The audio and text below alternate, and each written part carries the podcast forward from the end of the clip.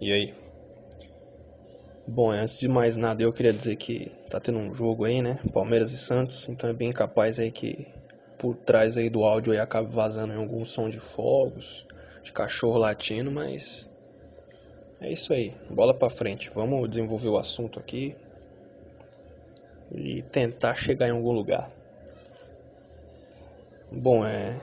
eu tenho um pensamento aqui que é inclusive recorrente, que é o seguinte: sempre que possível eu tento fazer uma, uma caminhada, porque eu gosto de caminhar, caminhar com, com os meus fones de ouvido ali, ouvindo um, um podcast, uma música, esse tipo de coisa. E eu tenho o costume de, em certos momentos assim, que eu tô ali em meio à caminhada, de olhar para o céu. E por que que eu faço isso? Porque isso aí me dá uma noção assim bem maior de, de existência. Porque o que, o que que acontece? Quando você tá caminhando normalmente, que você tá olhando reto, ou que você tá olhando para os lados, ou que você olha para o chão, a maior parte do que você vê é concreto. É cinza. E esse concreto, esse cinza, ele faz parte da, da sociedade em que a gente vive, que a gente ajudou a construir, e é o sistema em que a gente vive. Inclusive, eu até odeio essa palavra, cara, sistema, sabe? É, é muito termo do Padilha no Tropa de Elite, mas é uma palavra assim que ela vai direto ao assunto, então vou usar ela porque ela representa bem isso que a gente vive aqui, o sistema, né? Mas então, quando você sai na rua, que você olha assim reto para os lados, para o chão, você vê concreto. E esse concreto é a sociedade que a gente vive e que é parte de, do sistema que a gente vive também. E muitas vezes a gente tem o costume assim de falar, é, ah, minha vida é uma merda, ah, tá uma merda, uma merda. Mas geralmente quando a gente fala a minha vida é uma merda, a gente não está considerando a nossa, a nossa vida realmente. A gente está considerando o sistema em que a gente vive. Eu vou ver se eu consigo desenvolver isso aqui, mas qual que é meu ponto? É, esse ambiente em que a gente vive, essa sociedade em que a gente está inserido, isso aqui não é a vida. A vida tá, tá acima disso. Isso aqui é simplesmente uma coisa que a gente construiu para se organizar como sociedade. Assim como as formigas criam lá um formigueiro para se organizar e trabalhar em conjunto. A gente meio que fez isso, mas isso não é a vida. Isso não é a representação máxima da vida. Acordar para ir trabalhar não é a vida. É, pagar imposto não é a vida. Isso aqui é simplesmente a gente servindo uma sociedade, um sistema em que a gente está inserido para sustentar ele. É isso. E eu acho que, inclusive, meio que inconscientemente, a gente acaba associando a nossa vida à nossa casa, ao carro que a gente tem, ao nosso computador, à nossa coleção de alguma coisa aí, qualquer que seja, aos instrumentos que a gente tem, etcétera. Meio que inconscientemente a gente é, coloca nessas coisas, meio que a gente materializa que a nossa vida tá naquilo ali. Porque, cara, é, eu também não gosto de usar essa palavra, mas no, entre aspas, sistema capitalista em que a gente vive, as coisas são, são determinadas pelo, pelas posses, né? Por quem tem mais posses, né? E a vida acaba sendo pautada por, por isso aí, né? Posses. E eu acho que meio que é isso que contribui pra gente ter essa visão de que, de achar que a nossa vida é, é isso aqui, mas não é isso aqui. Isso aqui que a gente está inserido é uma sociedade que um cara lá atrás pensou e que ele achou que seria um bom tipo de sistema para a gente se organizar e conviver junto, e ter harmonia, e ter dinheiro, e as pessoas terem casa e não passar fome. E aí a gente botou ele em prática e tá aí até hoje. Nasce gente, morre gente, e esse sistema tá aí em pé, sendo sustentado por quem? Pela gente, que tá aí trabalhando, pagando conta, é, elegendo Bolsonaro, elegendo Lula, elegendo Dória, elegendo Covas, e é isso aí. É o sistema. O sistema é foda, né? Como diria aí Capitão Nascimento.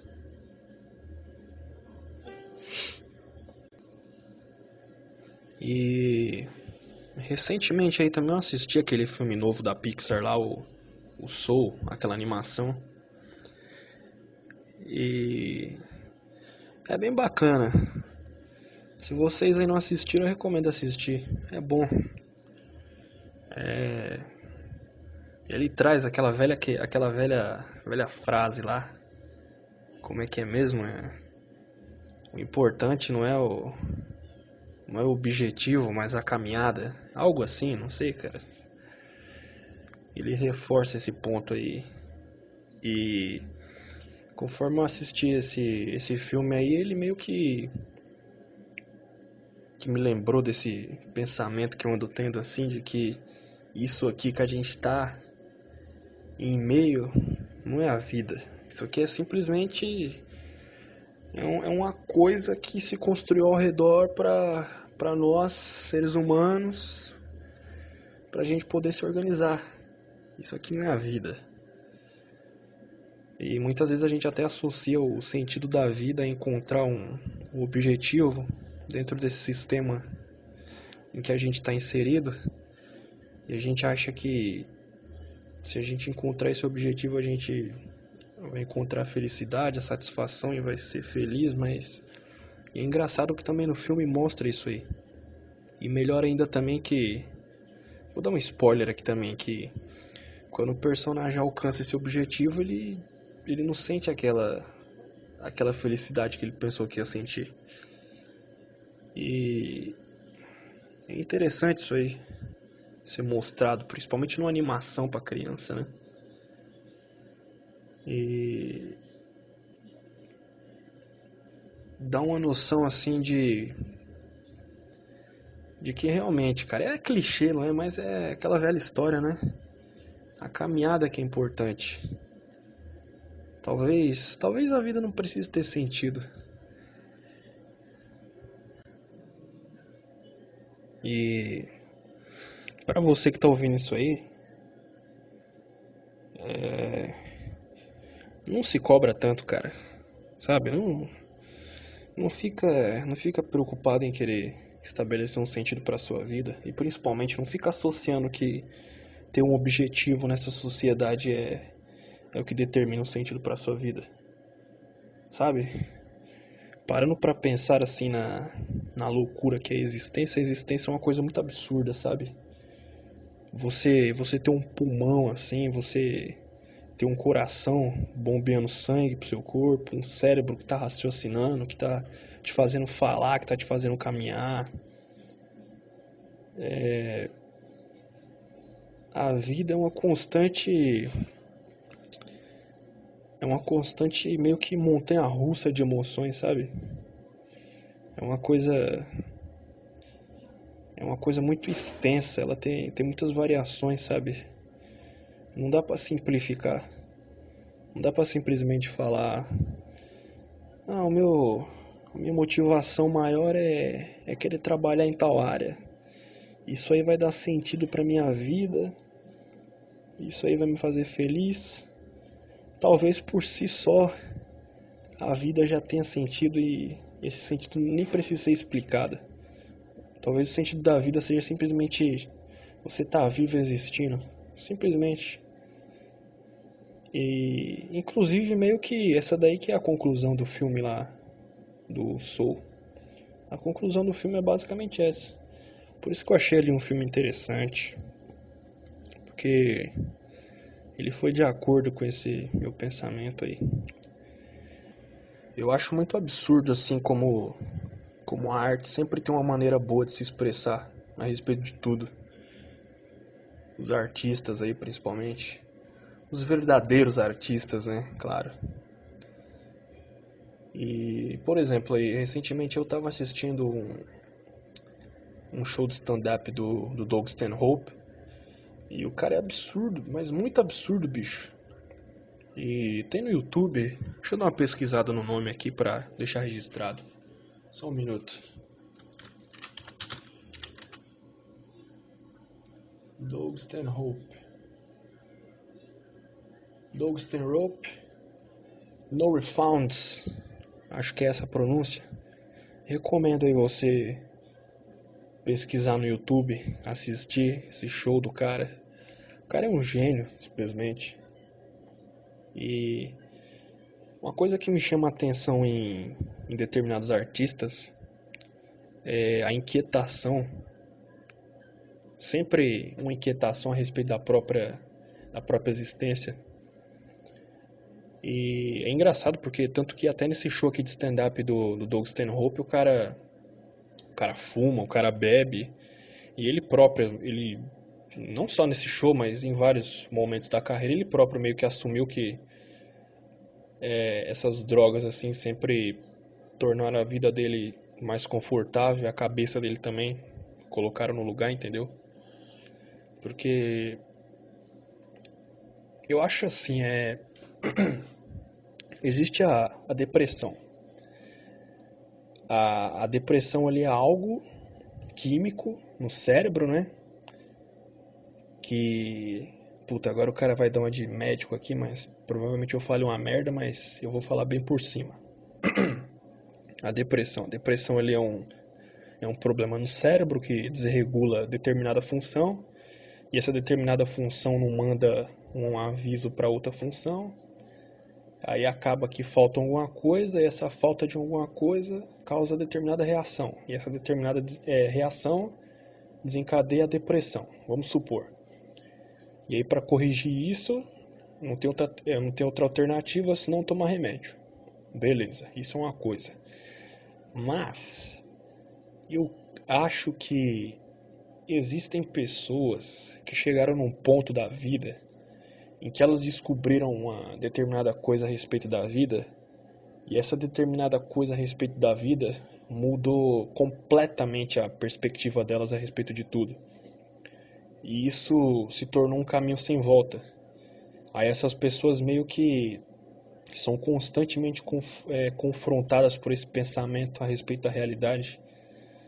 E que é uma coisa que deixou elas inquietas, que talvez mostrou um, um determinado horror a respeito da vida. Porque... É... Como é que eu posso dizer, cara? A, vi- a, vida, a vida não é uma coisa maravilhosa. Se você for ver, na própria Bíblia tá escrito que Deus não colocou a gente aqui para ser feliz. E tá todo mundo preso na própria existência. Tá todo mundo preso ao próprio corpo. Tá todo mundo preso às próprias limitações do, do corpo. E... eu acho que determinadas pessoas aí no ramo da arte meio que talvez se aprofundaram nesse pensamento, chegaram a uma conclusão, e essa conclusão é inquietante, entendeu? Aí para essas pessoas manterem ali a, o que resta de sanidade, elas vão para esse lado aí, entendeu? De mascarar com drogas, daria pra dizer assim. É que é uma coisa meio rude também de se falar, não é? Mascarar com drogas. Mas, como eu não consigo me expressar melhor a respeito disso daí, eu vou deixar isso aqui como o que eu acho, né? E no caso do Doug Stanhope foi isso aí. Eu enxergo isso, entendeu?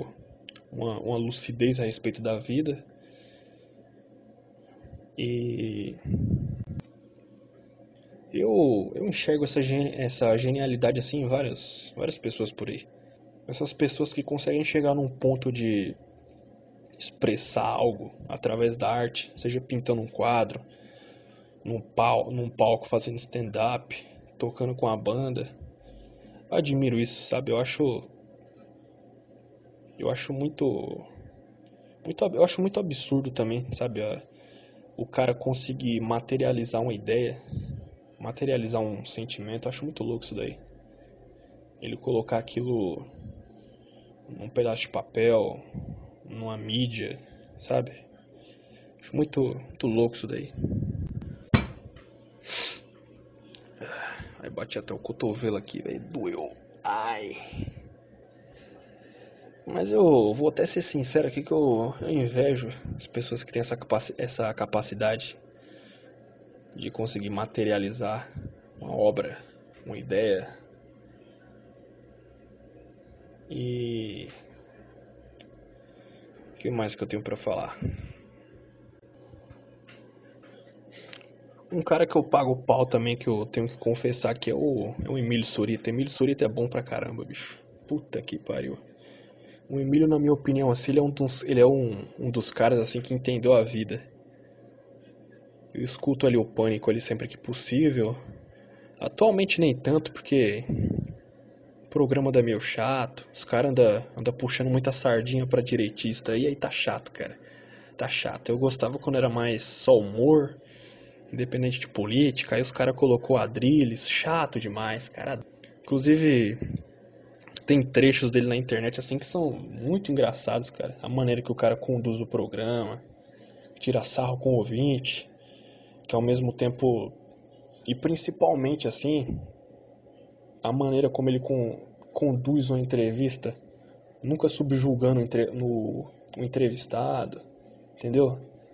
Sempre tentando entender o ponto do cara, o que, que o cara faz, o que, que levou o cara a fazer aquilo ali. Isso é uma coisa que eu acho bacana também. Confesso até que invejo isso daí. Eu queria ter esse dom da entrevista. Eu acho sensacional isso aí, cara. Apesar de eu não ter nem o dom da comunicação, mas estamos aí, né? Tentando. Inclusive eu preciso até desenvolver um nome pra isso aqui. Não sei... Não sei o nome que vai ser isso aqui, Peãocast.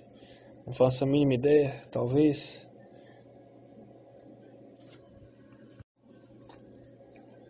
Eu vou falar uma coisa aqui que eu acho que vai ser uma extrema bobagem, mas... Será que... Será que quando alguém... um artista, especificamente, materializa a própria arte, Isso, isso não seria uma, uma maneira assim de transcender, sabe? Tipo, a própria existência. Porque... talvez seja até besteira, né? Mas... Ah, como eu falei ali no início, a gente tá preso ao nosso, ao nosso corpo, às limitações do nosso corpo, à nossa própria existência, né? Mas, sabe essa loucura, cara, de sentimentos, de ter noção que vai morrer, e sabe esse, essas determinadas coisas assim que você, que tá ali na sua cabeça, mas você não sabe de onde vem? Isso é parte da, da existência ou não? É algo que tá além, algo que tá relacionado ali à religião, ao espiritismo, sei lá. E a partir do momento que a gente... um artista, não a gente, né? Muita soberba a gente. A partir do momento que um artista materializa isso, expressa isso, ele não, meio que não transcendeu, sabe, a própria existência. Ele não conseguiu, assim, meio que criar algo que está acima dele, que é maior do que ele. E talvez, talvez isso daqui até seja uma, seja uma bobagem, né, cara? Porque...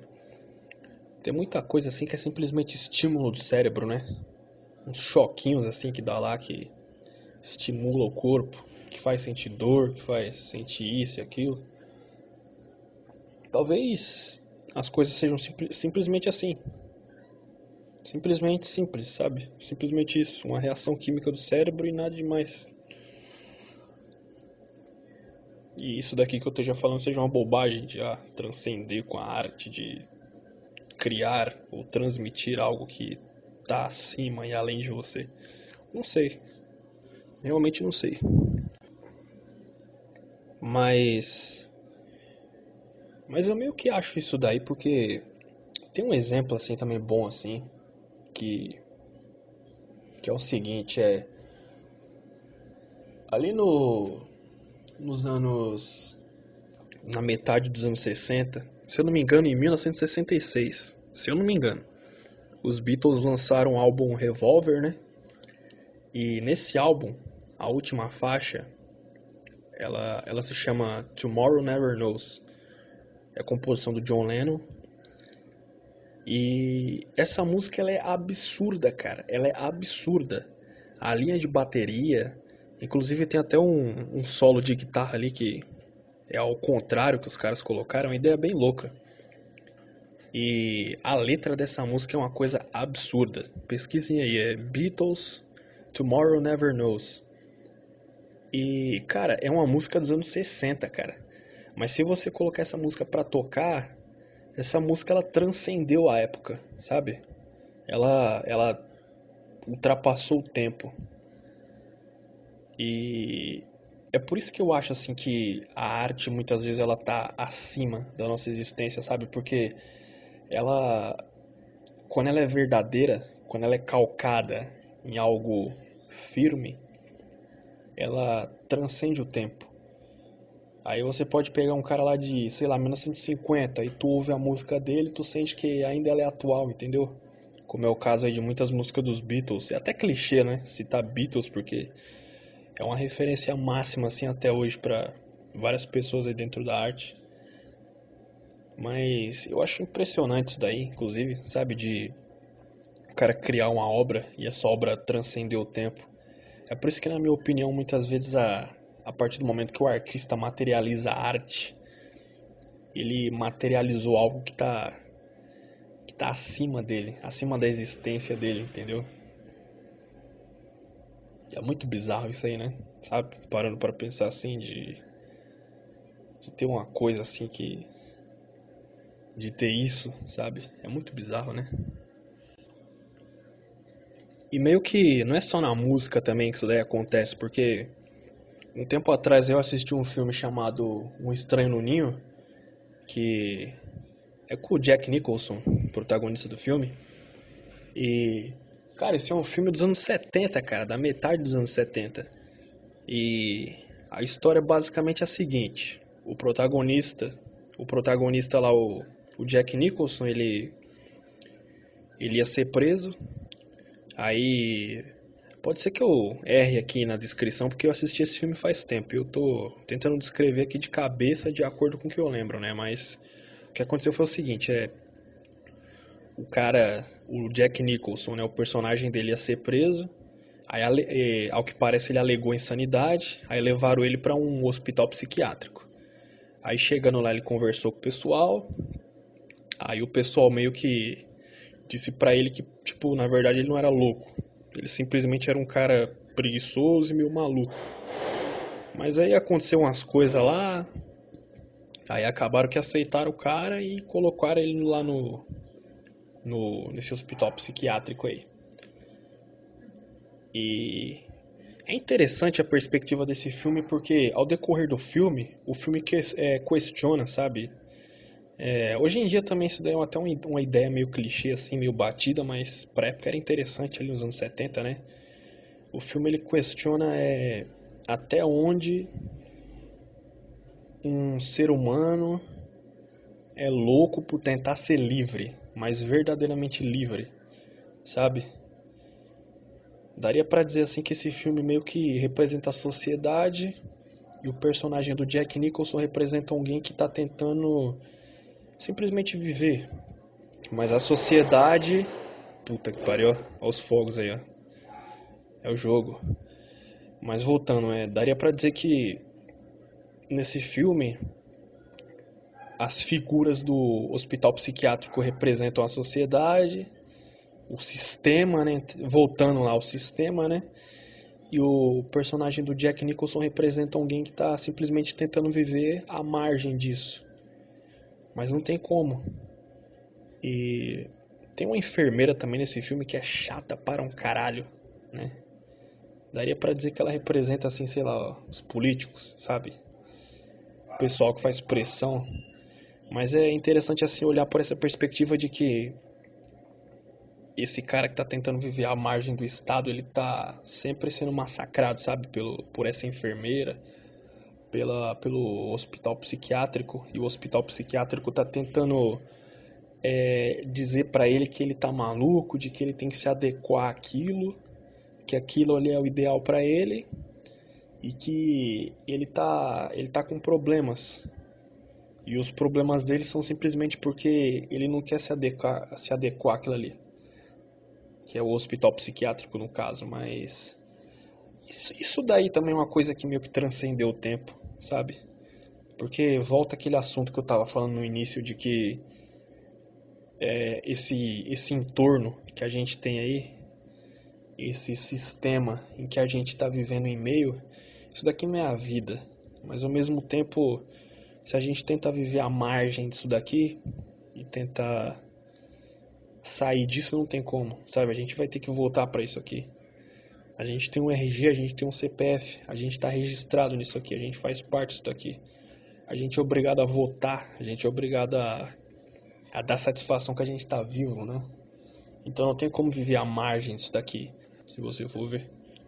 Muito bizarro isso aí também, né?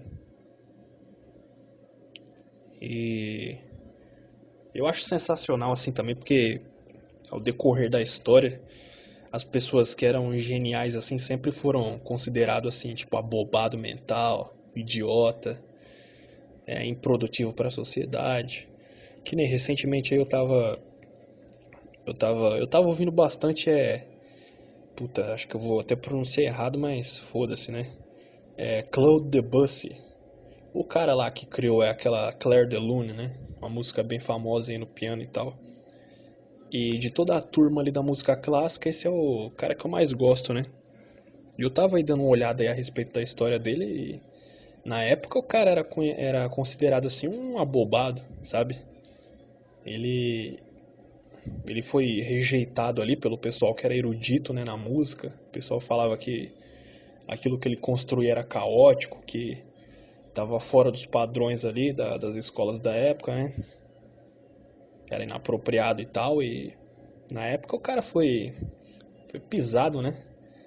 Mas aí você vai ver aí, vários anos depois, é, hoje o cara é aclamado, assim, né? Principalmente ali naquela parte da França, se eu não me engano, né? Claire de Lune, assim, é uma música que até hoje aí é bastante conhecida, é uma música bem bonita, assim, no piano.